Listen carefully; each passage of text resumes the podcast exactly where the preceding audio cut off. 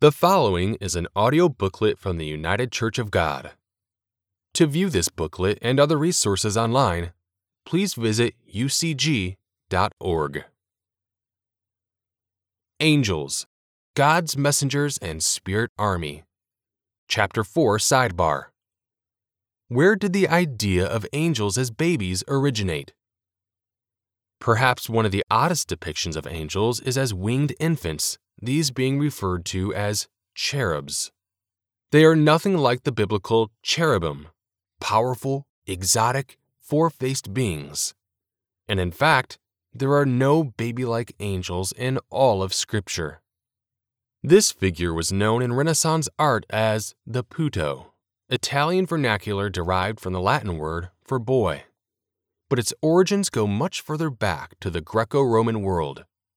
The conception of the putto reaches back in art to the classical world, where winged infants were physical manifestations of invisible essences or spirits called genius, genie, that were believed to influence human lives.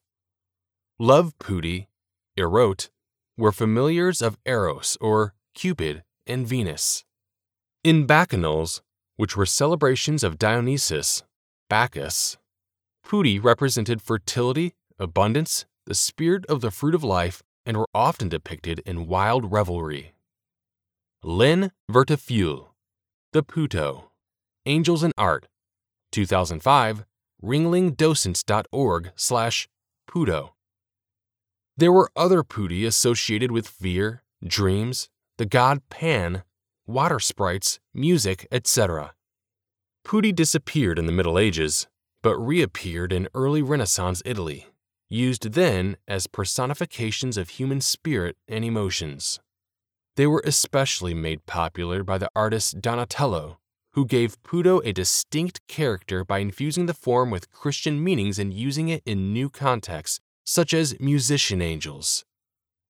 Wikipedia Putto Cupid also came to be represented by the putto figures that had earlier tended to him in classical art, now representing the presence of love.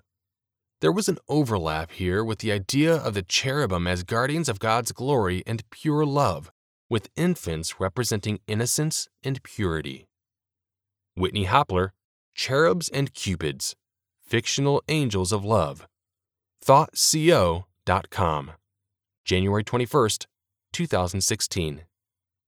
The irony is that cherubs of popular art and cherubs of historical religious texts like the Bible couldn't be more different creatures.